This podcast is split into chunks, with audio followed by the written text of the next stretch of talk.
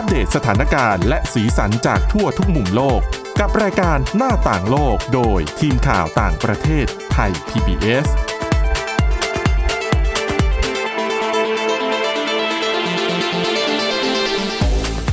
สวัสดีค่ะ คุณผู้ฟังขอต้อนรับเข้าสู่รายการหน้าต่างโลกค่ะ รายการของเรานะคะก็จะนำเสนอเรื่องราวในต่างประเทศที่น่าสนใจ ทั้งเรื่องราวข่าวอัปเดต แล้วก็บทความหรือว่าเนื้อหาอื่น ๆนะคะ ที่ดูแล้วเนี่ยน่าจะเป็นประโยชน์กับคุณผู้ฟังค่ะค่ะสำหรับวันนี้พบกับดิฉันสวรักษ์จากวิพัฒนาคุณและคุณชนชยานันท์พร้อมสมบัติค่ะ สวัสดีค่ะค่ะ วันนี้นะคะ เรื่องแรกเนี่ยจะนำเสนอเรื่องราวเกี่ยวกับธุรกิจหลังความตายอืมนะคะอ่าถ้าพูดถึงเรื่องของ อะพอคนเสียชีวิตค่ะวิธีการที่จะจัดการกับศพก็อาจจะต่างกันไปในตามศาสนาค่ะตามวัฒนธรรม อย่างถ้าเป็นมุสลิมเนี่ยก็ต้องฝังฟังดินเลยภายในหงวัน24 ชั่วโมงอืค่ะอ่าอย่างคนไทยก็อะไปที่วัดค่ะ นะคะทำพิธีทางอาจจะฟังเออออาจจะเผาแล้วแต่ความเชื่อใช่ะะถ้าเป็นคนจีนนี่ส่วนมากก็จะฝังค่ะ คนไทยเชื้อสายจีนอ่าใช่ไหมคะก็จะใช่มีการฝังมีห่วงใช่ซุยมีใช่ต้องซื้อที่ดินในการค่ะฝังหใช่รืไหมออย่างถ้าคะเป็นคนไทยก็อาจจะชาปนกิจอ่าอันนี้ก็จะแตกต่างกันไปแต่ว่าที่สหรัฐอเมริกานะคะในรัฐวอชิงตันตอนนี้เขามีอีกวิธีการหนึ่งเป็นวิธีการใหม่ นั่นคือการนำศพผู้ที่เสียชีวิต ไปทำเป็นปุ๋ย อืมอืมน่าสนใจแล้วถูกกฎหมายด้วยนะคะค่ะแล้วก็รัฐบาลในรัฐวอชิงตันเนี่ย ผ่านกฎหมายนี้อนุญาตให้สามารถใช้วิธีนี้จัดการกับศพได้อืมแล้วก็เรียกว่าจะมีผลบังคับใช้ในเดือนพฤษภาคมปีหน้านี้นะคะอีกวิธีการนี้ปีเดียวอืมเขาเรียกว่า recompose นะคะ compose เนี่ยจริงๆแปลว่าการย่อยสลายนะคะก็ recompose ก็เหมือนกับเอาศพกับ คือเขาอย่างคุณเขาบอกว่ามนุษย์เกิดมาไม่มีอะไรติดตัวสุดท้ายพอเสียชีวิตไปก็ก็กลับไปสู่พื้นดินกลับไปสู่อ่าอากาศค่ะย่อยสลายไปตามธรรมชาตินะคะเอ่อวิธีการนี้เนี่ยคือ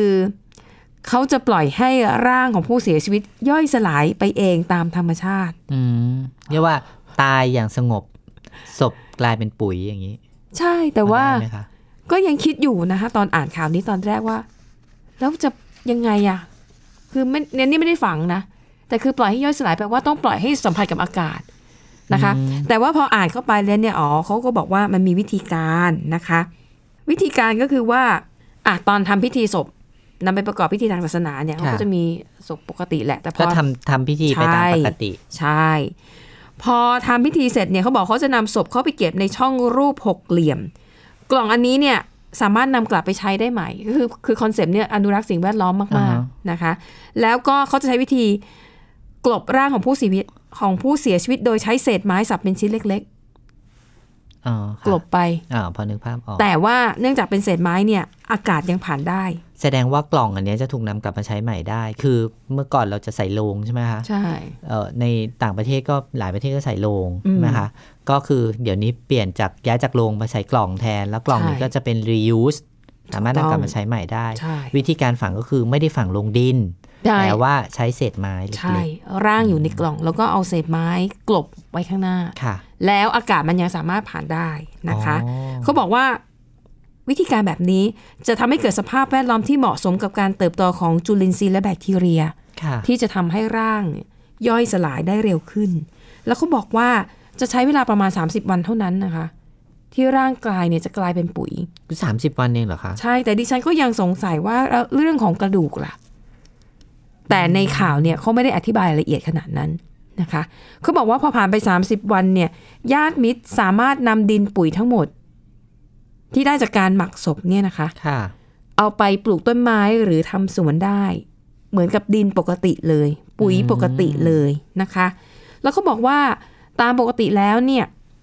เอ่อร่างผู้เสียชีวิตหนึ่งร่างเนี่ยจะสามารถผลิตปุ๋ยได้ประมาณหนึ่งลูกบาทเมตรอืมค่ะ นะคะ หรือถ้าญาติบอกว่าไม่สะดวกที่จะเอาปุ๋ยไป อาจจะไม่มีที่ปลูกหรือ หรือไม่อยากจะปลูกนะคะ ทางบริษัทเนี่ย ก็จะนำไปใช้ประโยชน์เพื่ออนุรักษ์ธรรมชาติต่อไปอนะคะเขาบอกว่าการทำศพแบบนี้ถือว่าเป็นมิตรต่อสิ่งแวดล้อม มากกว่าการที่ฉีดสารฟอร์มาลีนซึ่งทุกวันเนี้ย พอศพอยู่ในโรงพยาบาลน่ะแพทย์ค่ะเอ่อเจ้าหน้าที่เขาจะฉีดเพื่อป้องกันการเน่าใช่เพราะว่าต้องนำไปประกอบพิธีไงอ่าอย่างใช่ไหมคนไทยนี่ก็ต้องสวดสามวันเจ็ดใช่วันอย่างเงี้ยนะใช่คะถ้าไม่ฉีดยาอะไรเนี่ยมันก็อืมลำบากเหมือนกัน ถูกต้อง ดังนั้นวิธีทำศพแบบนี้คือไม่ใช้สารเคมีเลย คือทุกค่ะอย่างเป็นธรรมชาติหมดไม่ต้องชาปนกิจ เพราะชาปนกิจคือการเผา ก็ทำให้เกิดคาร์บอน ถูกต้องอืมนะคะ ทางบริษัทเนี่ยก็ประมาณว่า ผู้ที่ใช้บริการย่อยสลายศพแบบธรรมชาติหนึ่งรายเนี่ยค่ะจะลดการปล่อยคาร์บอนได้ถึง1ตันอืมอู้แต่ว่าค่าใช้จ่ายสูงทีเดียวนะค่ะ ค่าใช้จ่ายในการทำกรรมวิธีแบบนี้ ประมาณ1 6 7 0 0 0บาท โอ้สูงสูงพอสมควร แต่อันนี้คือเป็นค่าใช้จ่ายในสหรัฐค่ะดังนั้นถ้าเทียบกับค่าครองชีพของที่นั่น อาจจะถือว่าไม่แพงไม่แพง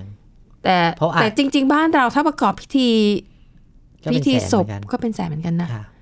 แต่ว่านั้นเรายังได้ซองคืนมาไง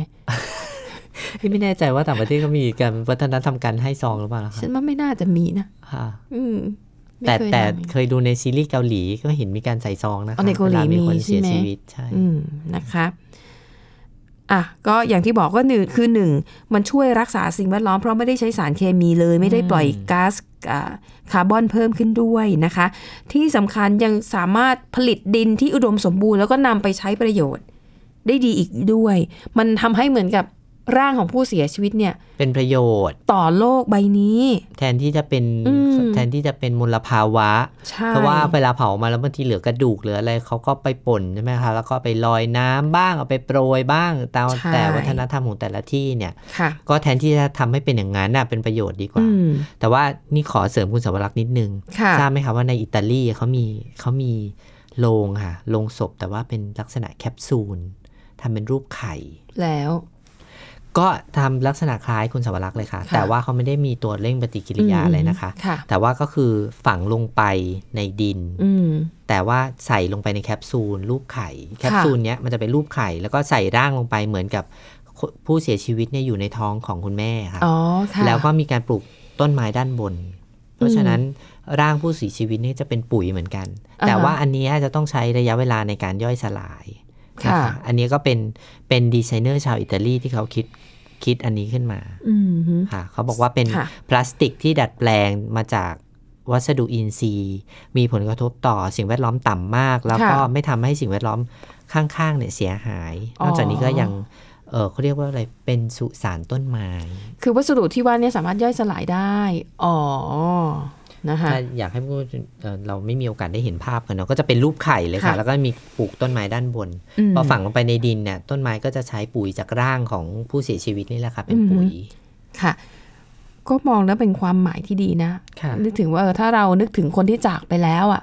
แล้วถ้าต้นไม้มันใหญ่พอเราอาจจะไปนั่งพิงต้นไม้ต้นนั้น แล้วก็อืมนี่คือส่วนหนึ่งของค่ะของคนคนนั้นอะไรอย่างแต่เงี้ยก็ต้อนะงคะอยู่กับวัฒนธรรมประเพณีของแต่ละที่ด้วยบางท่านก็แหมอาจจะกลัวเสียชีวิตแล้วจะมา เสียชีวิตก็ฝังกันไว้ในบ้านอะไรอย่างเงี้ยนะคะก็มีต้องต้องดู ถ้าเป็นเมืองไทยวัฒนธรรอาจจะแต่ลที่ด้วยเป็นเรื่องเกี่ยวกับจิตวิญญาณหรืออาจจะใช่ไปขอโชคขอลาบใช่ใช่อะไรอย่างเงี้ยนะคะ แต่ว่าจริง ๆ แล้วอย่างวิธีนี้เนี่ยในสวีเดนเนี่ยเขามีมาแล้วนะอ๋อก็คือใช้ร่างมนุษย์ให้กลายเป็นปุ๋ยเนี่ยแล้วก็ถูกกฎหมายด้วยนะคะ และในสหราชอาณาจักรก็มีค่ะก็คือเป็นการฝังลงไปแบบไม่ต้องใช้โลงศพอะ หรือถ้าใช้โลงก็ต้องเป็นโลงศพที่สามารถย่อยสลายได้ตามธรรมชาติอืมเพื่อให้ร่างมนุษย์เนี่ย ก็คือคืเป็อนยุคประโยนี้ชน์เป็นยุคเป็นยุคของการลดมลภาวะนะคะเพด้ราะวว่ายก็ต้องช่วยกัน แต่ว่าในประเทศไทยเนี่ยยังใช้การเผาเป็นหลักนะคะอืมการบางทีเผาจยังเป็นริงๆเอาญาติพี่น้องก็ทำใจไม่ได้ค่ะใช่ไหมบางทีเราคือร่างเขายังอยู่ตรงนั้นบางคนอาจจะยังยังแก้ไขเรื่องความรู้สึกตัวเองไม่ได้ก็ใช้วิธีแบบดั้งเดิมไปก่อน นะคะ แต่ว่ามีหลายประเทศนะครับ คุณสวรักษ์ที่อืมที่มีวิธีการจัดการศพที่แตกต่างออกไปค่ะค่ะ ก็มีทั้งทั้งแบบที่เราเห็นกันอยู่อย่างอืมที่เราคุยกันเนี่ย แต่ว่ามีบางประเทศน่ากลัวก็มีนะคะค่ะ ที่เขาเอาศพไปไปให้แรงกินอย่างเงี้ยค่ะอย่างที่ทิเบตอะคุณสวรักษ์เพื่ออะไรความเชื่อทางศาสนาหรือเปเอล่าอก็เขาเป็นวิธีการจัดการศพแบบหนึ่งค่ะ ค่ะ คือ แล้วศพของคนที่จะได้รับการทำแบบนี้นะคะ ต้องเป็นศพของคนชั้นสูงด้วยนะคะ โอ้โหเอออย่างเช่นศพของเออของพระของผู้นำทางศาสนา หรือว่าค่ะผู้ที่มีเออมีฐานะทางสังคมนะคะอืมวิธีการก็คือเอาศพผู้เสียชีวิตเนี่ยเอ่อเปลื้องผ้าออกแล้วก็โยนให้อืมแดงกินเลยค่ะอืมแล้วก็แดงก็จะลงกินในเวลาที่รวดเร็วมากเลยค่ะแบบค่ะแป๊บเดียวเนะหายอทั้ย่างงที่ร่างเขานิยามอย่างที่เขามีคำเปรียบเปรยไงเหมือน เหมือนเหมือนสูงแรงถึง ใช่มันแล้วแรงวันนั้นก็เหมือนเขารอเลยอะค่ะ ก็จะมีคนเลี้ยงรู้อยู่แล้วนะคะใช่มีคนเลี้ยง คือไม่ต้องให้อาหาร เพราะว่าต้องการให้เขาหิวด้วยอ๋อแล้วเขาก็จะเขาก็จะมาตามเวลาเลยอืมพอกินแรงกินศพเรียบร้อยปุ๊บเขาก็จะค่ะเก็บส่วนที่เหลือค่ะ เออที่เป็นชิ้นกระดูกชิ้นใหญ่ๆอะไรอย่างเงี้ยนะคะ ไปค่ะชาปนกิจต่อ และจริงๆดิฉันว่าคอนเซปต์เนี้ยอาจจะเหมาะสำหรับบางประเทศหรือบางดินแดนที่มีปัญหาเรื่องพื้นที่ ใช่อย่างอย่างที่เบตอย่างที่เบตเนี่ยเป็นฮ่องตัวอกย่างงเกาหลีใต้เขาไม่มีที่สำหรับทำฮวงซุยหรือฝังอ๋อศพแล้วไงโดยเฉพาะวัฒนธรรมความเชื่อของชาวจีนเนาะใช่ว่าเขาต้องใช้แบบด้านหน้าเป็นแม่น้ำด้านหลังเป็นภูเขาอะไรอย่างอ่าเงี้ยนะคะถูซึ่งกอาจต้องจะพื้นที่เดี๋ยวนี้ไม่เอื้ออำนวยให้ทำแบบนั้นอีกแล้วใช่ดังนั้นนี่อาจจะเป็นทางออกที่ดีนะ แล้วก็ ยัดคือถ้าปรับความรู้สึกปรับทัศนคติได้ค่ะนะคะเอาละค่ะคุณผู้ฟังเดี๋ยวตอนนี้เบรกแรกเนี่ยหมดเวลาแล้วเดี๋ยวเราพักกันแป๊บหนึ่งนะคะ ช่วงที่ 2 ยังคงมีเรื่องราวที่น่าสนใจมาให้ติดตามกันค่ะ พักสักครู่ค่ะ หน้าต่างโลกโดยทีมข่าวต่างประเทศไทย PBS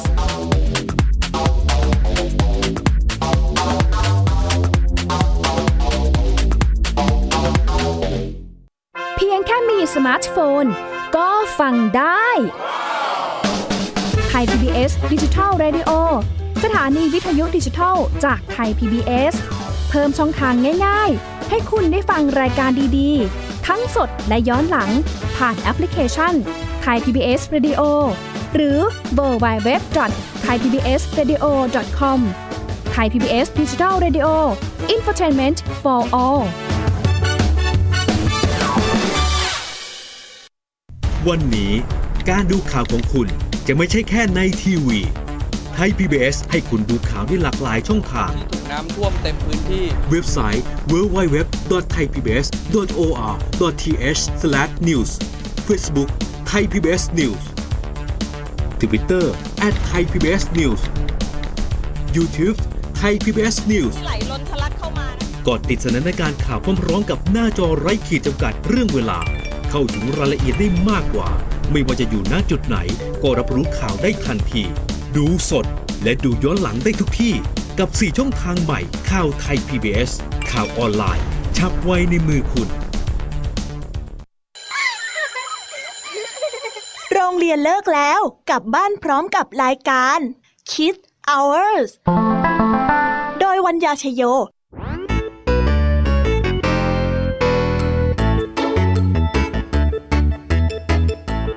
พบกับนิทานคุณธรรมสอนใจกับครูไหวใจดี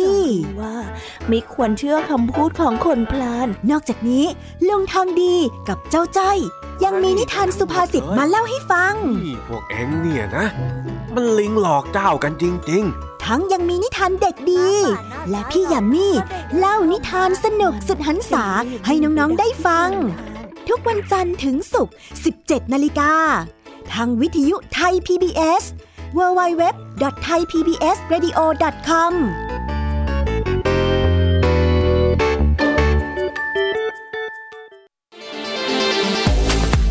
หน้าต่างโลกโดยทีมข่าวต่างประเทศไทย PBS เอาละค่ะ คุณผู้ฟังกลับมาต่อกันในช่วงที่ 2 นะคะเบรกนี้เนี่ยจะว่าด้วยเรื่องของโซเชียลมีเดียกับการตลาดค่ะ โอ้ทุกวันนี้ยอมรับนะคะ จะซื้อหาอะไรสักอย่างอยากได้อ่าสมมติอยากได้อะไรคีย์บอร์ดคีย์บอร์ดแบบไร้สายค่ะสถานที่แรกที่จะต้องไปค้นหาคือสื่อสังคมออนไลน์ค่ะหาง่าย หาง่าย เมื่อก่อนนี้เราต้องไปถึงสถานที่โอ้โหต้องไปรู้ค่ะแหล่งว่า เอ๊ะสินค้าไอทีต้องไปพันทิปเขาเออเขาขายกันที่ไหน ปัจจุบันนี้พันทิปก็โอ้โห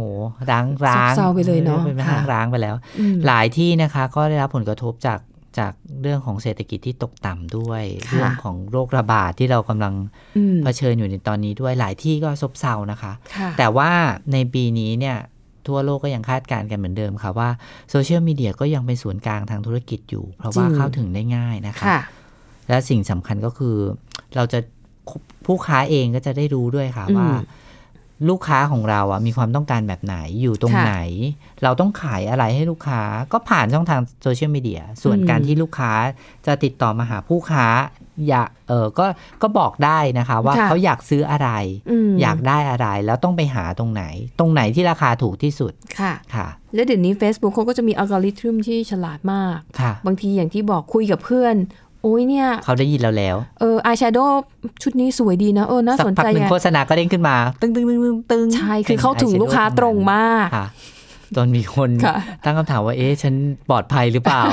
ฉันก็ลองอยู่ในสภาพที่ปลอดภัยจากการถูกขโมยข้อมูลอะไรหรือเปล่าอืมนะค่ะก็ก็มีการตลาดพวกนี้เขาบอกว่า อืมมันจะบอกอะไรเกี่ยวกับค่ะเรื่องของธุรกิจได้บ้างอืมนะคะ เรื่องแรกเลยอย่างนี้ค่ะ คุณสัมภาระเขาบอกว่า มันจะบอกเรื่องเกี่ยวกับว่ายังมีคนใช้โซเชียลมีเดียอยู่กี่คนอืมนะคะ เขาบอกว่าค่ะไม่น่าแปลกใจที่ยอดคนใช้งานจะเพิ่มขึ้นทุกปี จากปี 2019 ที่มีผู้ใช้งาน 3,200 ล้านคน แน่นอนว่ายังมีการเพิ่มขึ้นเรื่อยอืมๆตัวเลขเนี้ยเฉลี่ยจากจำนวนประชากรทั่วโลกที่ร้อยละ 42ค่ะแต่เหตุผลที่ยังมีคนเข้ามามากเข้ามาใช้งานอย่างต่อเนื่อง ก็เพราะว่า อย่างที่คุณสวรักษ์บอกเนี่ยนะคะอืมมันเข้าถึงค่ะนะคะมันทำให้ผู้ใช้งานทั่วโลกเนี่ยใช้งานได้ง่าย แล้วก็เพิ่มโอกาสการเข้าถึงในแวดวงของเราค่ะซึ่งเป็นกลุ่มที่ยังซึ่งมีบางกลุ่มเนี่ยที่ยังไม่เข้ามาอยู่ในโซเชียลมีเดียได้อืมด้วยนะคะเออแล้วก็มีหลายท่านอย่างเช่นถ้าเขาแบ่งเป็นเจเนเรชันต่างๆเนี่ยนะคะค่ะอย่างเรานี่คงจะอยู่ในเจเนเรชัน X เนาะอ่าใช่เออก็จะแบบมีความนิยมในการใช้งานแบบหนึ่งค่ะแต่อย่างเช่น รุ่นคุณพ่อคุณแม่เรา หรือว่ารุ่นพี่ๆเราอย่าง เป็นเขาเรียกว่า baby boomer เนี่ยเขาก็จะปรับตัวในการใช้โซเชียลมีเดียเหมือนกันค่ะหมายความว่าคนที่ใช้โซเชียลมีเดียตอนเนี้ยมีหลากหลายมากนะคะค่ะแทบจะทุกรุ่นทุกวัย ทุกอืมเจเนอเรชัน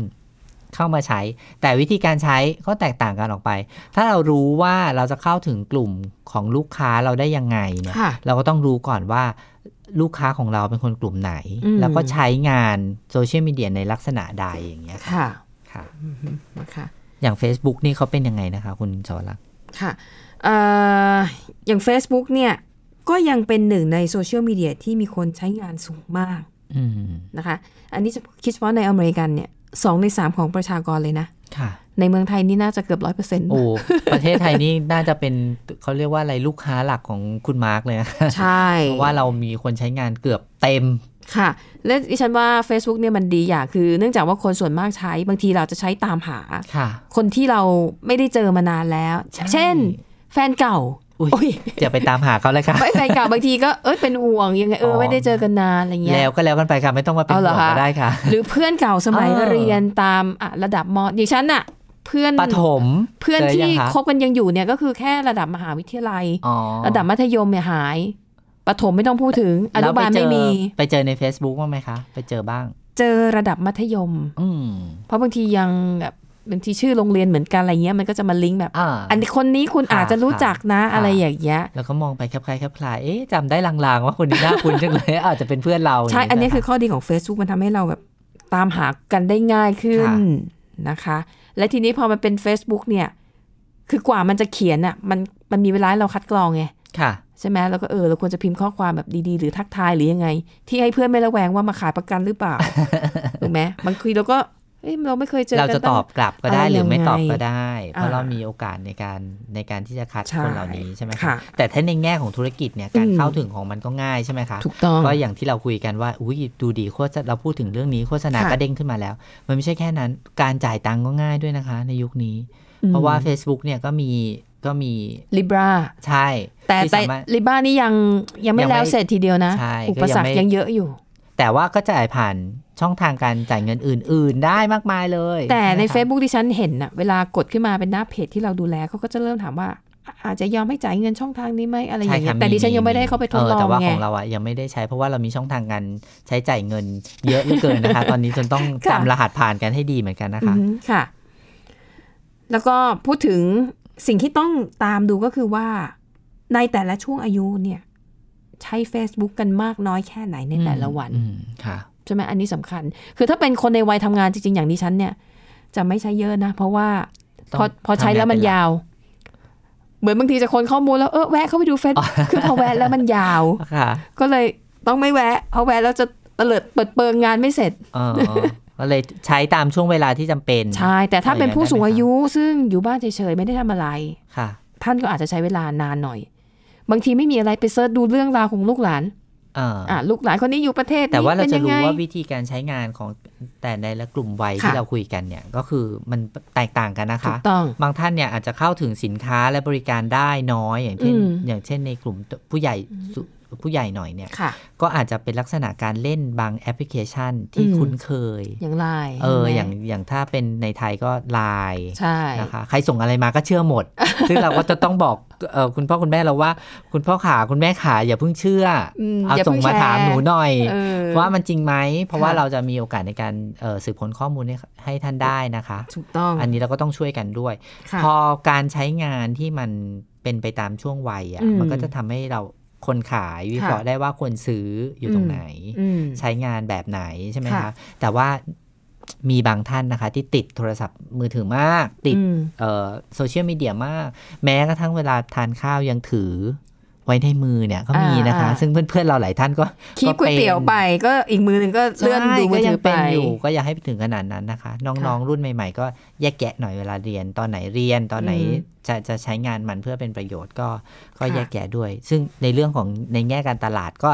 นี่แหละค่ะ แบ่งตามช่วงวัยเพื่อขายให้ถูกคนอืมขณะที่คนซื้อก็หาสินค้าได้ตามที่เราถูกใจด้วยใช่นะคะซึ่งฉันว่าอันเนี้ยมันมันมันตอบโจทย์มากๆ มันไม่เสียเวลาแล้วมันทำ ไม่ทำให้เรารำคาญโฆษณา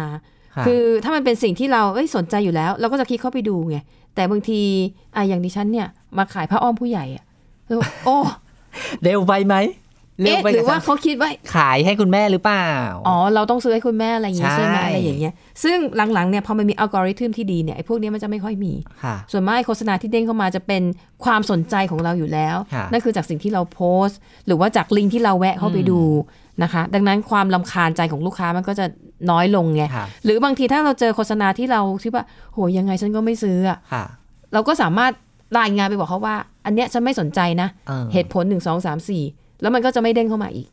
อันเนี้ยอันนี้เป็นนี่ว่าเป็นฟังประก์โยชน์ชันที่โซเชียลมีเดียก็พยายามปรับตัวเพื่อไม่ให้ลูกค้ารำคาญใช่ใช่ไหมคะ เพราะว่าค่ะมันมีระยะเวลาอย่างเอ่อ ที่หน้า feed เราจะเห็นอืมบ่อยๆว่า พอเราคุยกันปุ๊บโฆษณาขึ้นมาเนี่ยอืมแต่ว่าโฆษณานั้นนะจะไม่อยู่นานค่ะเพราะว่ามันเออเขาเรียกว่าอะไรเทคโนโลยีเนี่ยมันจะค่ะปรับให้สอดคล้องกับการใช้งานของเรานะคะ อย่างค่ะเช่นใน Facebook ใน Instagram เนี่ยก็จะมีห้วงเวลาของการโฆษณาอืมที่แตกต่างกันออกไปอืมการใช้งานก็ก็เขาเขาคิดมาแล้วว่าโดยรวมของการใช้งานโซเชียลมันจะอยู่ที่ประมาณ 2 ชั่วโมง 22 นาทีอืมถ้าหากว่านักการตลาดเนี่ยไปทำ ไปทำการตลาดบนโซเชียลมีเดียไปขายของเนี่ยค่ะมันก็จะมีห่วงเวลาที่เนี่ยสองชั่วโมง 22 นาทีที่เขาใช้เนี่ย เราจะไปใช้ประโยชน์ในการกระจายการโฆษณาอืมไปได้ยังไงบ้างค่ะซึ่งเจ้าใหญ่ ๆ เนี่ยเขาคิดไว้แล้วนะคะ แล้วเขาก็ป้องกันความรำคาญของผู้ใช้งานอืมไว้ค่ะด้วยค่ะค่ะ แล้วก็ข้อดีอีกอย่างหนึ่งของการขายสินค้าบนโซเชียลมีเดียคือ ประสบการณ์จริงของผู้ใช้สินค้าหรือบริการนั้นๆ อันเนี้ยมีสำประคัโยญชน์มากหรือหรือที่เรียกว่ารีวิวค่ะนะคะ ซึ่งมีหลายครั้งเนี่ยการตัดสินใจของเราสำคัญมากนะ โอเค บางรีวิวอาจจะถูกจ้างมาอ่าแต่เนื่องจากมันก็มีคนที่ใช้จริงด้วย เราสามารถอ่านหลาย ๆ คน แล้วก็นำมาเปรียบเทียบ แล้วเราก็ตัดสินใจได้ว่าเราควรจะไปใช้บริการที่นี่หรือซื้อใช่แต่ว่าต้องหรอบซื้คอบนะคะสิเพราะว่าบางทีนักรีวิวทั้งหลายก็เขาก็ได้รับการว่าจ้างมานะคะ แล้วเราก็ใช่ดูไป 10 รีวิวเนี่ยปรากฏว่าจ้างหมดเลยก็มี ไม่แต่อันนี้พอดูได้ไม่ยาก สมมติถ้าเป็น Twitter อ่าฮะถ้าแฮชแท็กเหมือนกัน แล้วเราก็จะออกจับได้ แล้วออกมาช่วงเวลาเดียวกัน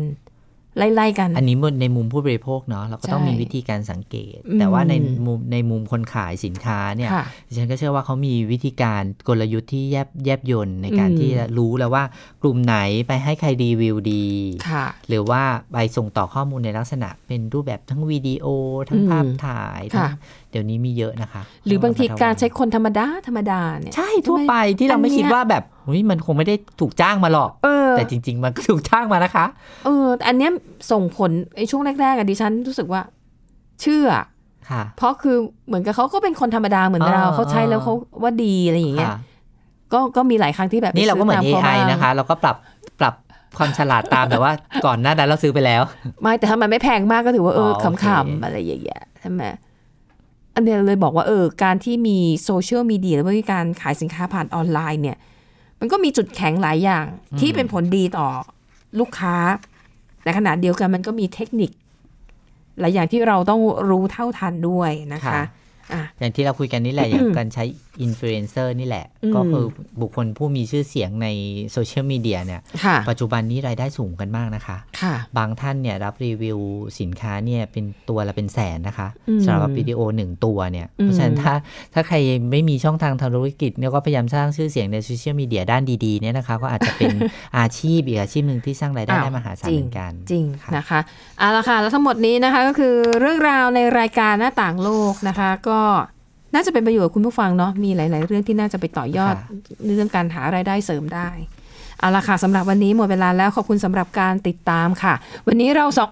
เราสองคนพร้อมด้วยทีมงานลาไปก่อน แล้วก็พบกันใหม่ตอนหน้า สวัสดีค่ะ สวัสดีค่ะ